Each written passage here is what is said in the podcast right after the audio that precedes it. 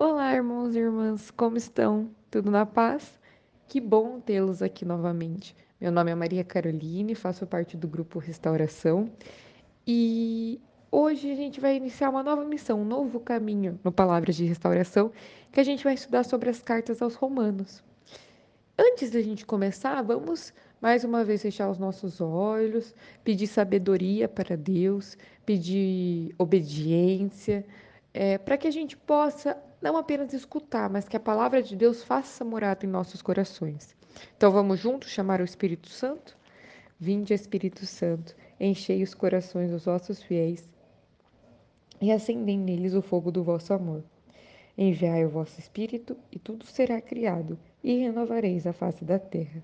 Oremos, ó Deus, que instruíste os corações dos vossos fiéis com a luz do Espírito Santo. Fazei que apreciemos retamente todas as coisas, segundo o mesmo Espírito, e gozemos sempre da sua consolação. Por Cristo Senhor nosso. Amém. Antes, já que esse é o nosso primeiro áudio do, das cartas romanos, eu vou pedir um pouco mais de paciência para você ficar até o final com a gente, porque eu vou dar uma pequena introdução sobre o que é a carta dos romanos antes da gente iniciar, assim, sem sabermos ao certo, né? Então vamos lá. O interessante da carta dos romanos é que a igreja não sabe muito bem a origem da comunidade cristã de Roma nem sobre suas condições na época de Paulo, né? Porque foi Paulo que escreveu as cartas aos romanos. As únicas informações são as que, podem, são, são as que nós podemos tirar dessas cartas. Uh, formada, né, provavelmente, né, a, a comunidade cristã de Roma foi formada por cristãos vindos da Palestina e da Síria. Essa comunidade logo se tornou conhecida no mundo todo. O Édipo do imperador Cláudio, no ano 49, expulsou de Roma os judeus e provavelmente também os cristãos. Prisca e Áquila, um casal judeu-cristão, vítimas dessa expulsão, foram para Coríntios, onde se encontraram com Paulo. E a gente conversou sobre isso lá em Atos dos Apóstolos, capítulo 18. Você pode relembrar aqui com a gente. Que realizava a segunda viagem missionária, né? É através deles que Paulo é informado sobre a situação dos cristãos em Roma. A partir dessa época, o apóstolo começa a fazer planos para visitar esses cristãos pessoalmente. Por ocasião da terceira viagem, ele se encontra novamente em Coríntio e projeta ir até a Espanha. Escreve então a fim de preparar os cristãos de Roma para a sua tão desejada visita, que a gente vai conhecer um pouco mais sobre essa preparação nesses áudios que virão. A carta aos Romanos parece ter uma finalidade bem precisa. Os temas teológicos tratados e o debate com o judaísmo mostram que Paulo está preocupado em conseguir corrigir falsas interpretações a, re, a respeito de sua pregação, pregação entre os pagãos, provavelmente levados a Roma por judeus e cristãos judaizantes. Então as pessoas escutavam né, Paulo dizer e levavam essa, esse conhecimento além. Só que Paulo tomou consciência de que esses conhecimentos que as pessoas passavam às vezes estavam equivocados. Então ele escrevia essas cartas para corrigir o que diziam de errado.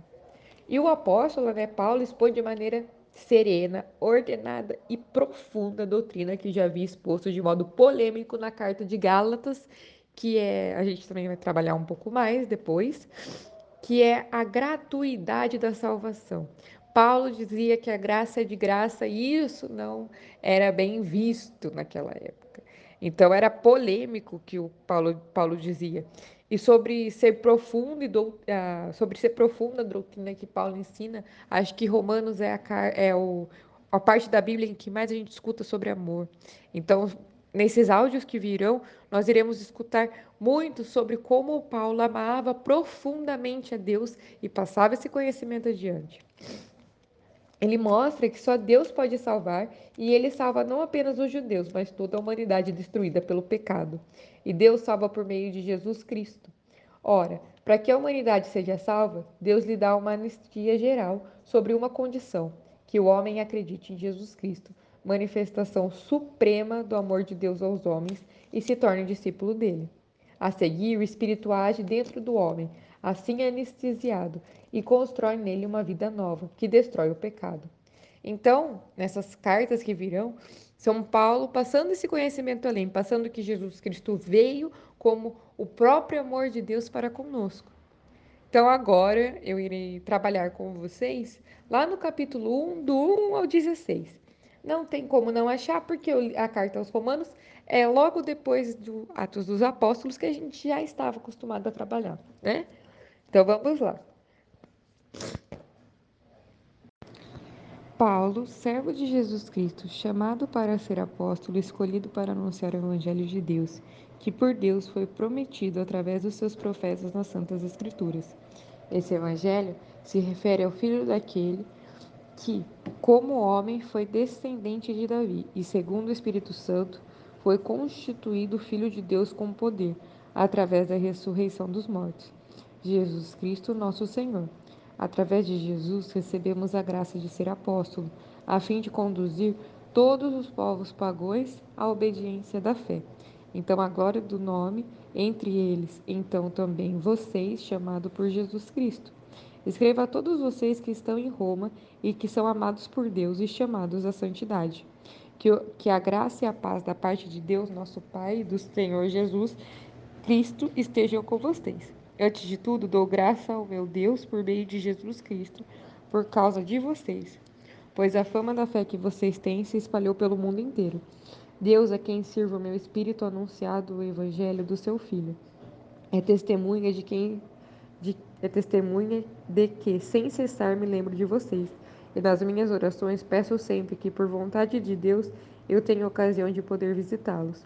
De fato, tenho muita vontade de vê-los a fim de lhe comunicar algum dom espiritual para fortalecê-los, ou melhor, para ser reconfortado com vocês e entre vocês, através da fé que eu e vocês temos em comum. Por outro lado, irmãos, quero que vocês saibam que muitas vezes pensei em visitá-los, mas até agora foi impedido de ir. Esperava recolher algum fruto entre vocês, como entre, entre outras nações. Estou em dívida com gregos e bárbaros com os sábios e ignorantes. Desse modo, naquilo que depende de mim, estou pronto para anunciar o Evangelho também para vocês que estão em Roma.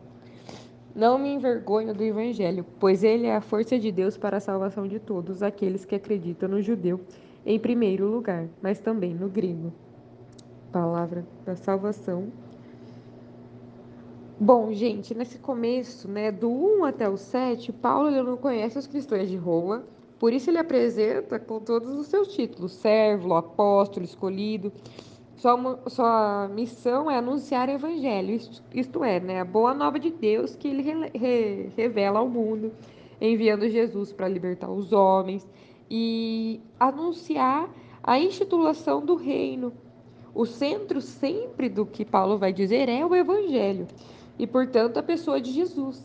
Então, Paulo sempre relembra Jesus, o tempo todo fala quem foi Jesus, o que Jesus fez. Jesus é filho de, é, Jesus é filho de Deus, Jesus Cristo. Então, ele está esse tempo todo lembrando para as pessoas e saudando, né? passando quem ele é, como ele chegou, onde chegou e o que, que ele fez de diferente. A intenção de Paulo é ir a Roma, porque, como a gente viu lá no, na introdução, é, Paulo né, não sabe como está a situação de Roma. E ele tem um desejo muito grande de ir para Roma para trocar ideias e experiências sobre o Evangelho, sobre o que é viver em Cristo, sobre o poder do Espírito Santo. E compartilhar a fé em comum que todos eles têm, né? É, deseja também recolher alguns frutos, isto é, uma coleta a favor dos cristãos necessitados de Jerusalém. Ele vai querer que as pessoas venham para a, venham fazer parte do reino de Deus, que venham ser missionários. Então, ele quer recolher frutos, esses tipos de fruto. Então, depois, é, depois Paulo encerra falando que ele não tem vergonha do evangelho, pois é a força de Deus para a salvação de todos aqueles que acreditam. É, que todos aqueles que acreditam, independente de quem seja, se é judeu, se é grego, qual nação for, ele vai receber a graça de adentrar o Evangelho, porque Deus veio para salvar todos, é, trazer uma vida abundância não só para uns, mas para todos. E essa é o que, e isso que é polêmico nas cartas de Paulo. Ele quer a salvação de todos, não de alguém específico, não de uma nação específica, não de um povo escolhido. Ele quer a nação de todo mundo. Ele quer que a graça seja atingida por todos. Então, nesse novo começo, né, nesse novo, nessa nova leitura que iremos fazer, nesse novo estudo, nessa nova reflexão que faremos, convido você também a ser um novo fruto. A partir disso, você se colocar no lugar dos romanos, ler com vigor o que Paulo escreve, para que todos nós, juntos, nós que iremos aqui conduzir né, a oração e vocês que irão escutar a oração, para que todos nós juntos, com o poder da fé que temos em comum, assim como Paulo fala para os romanos, o poder da fé que temos em, em comum, possa nos motivar a ser uma pessoa melhor, uma pessoa que acolhe, uma pessoa que ouve e uma pessoa que se transforma. E a partir disso gerar frutos dentro de nós. O nosso mundo precisa de pessoas que amem Jesus a ponto de fazer loucuras, a ponto de levar Jesus através de áudios, a ponto de levar Jesus através de vídeos, a ponto de levar Jesus através de música. A, a gente precisa levar Jesus, precisa ser missionários, mesmo às vezes não podendo sair de casa, como acontece agora nessa pandemia. Então, que juntos, todos nós, possamos ser os novos frutos que Paulo, desde, aquele, desde esse momento, precisa. Ele precisa que, que a igreja gere frutos e que esse fruto que a igreja gere possa ser nós. Que nós possamos assumir as missões que Deus nos pede, que Deus, que Deus nos chama para ser. Que nós possamos ser uma, é, uma igreja em ação, que, podemos, que possamos amar em ação. E junto com tudo que os romanos irão aprender, que nós também possamos aprender, possamos aprender mais sobre que não, não é vergonha nenhuma falar do Evangelho, porque o Evangelho é a força de Deus para a salvação. Amém? Então, um ótimo dia para você, uma ótima noite e que você se sinta nesse momento tocado pela santa ação do Espírito Santo.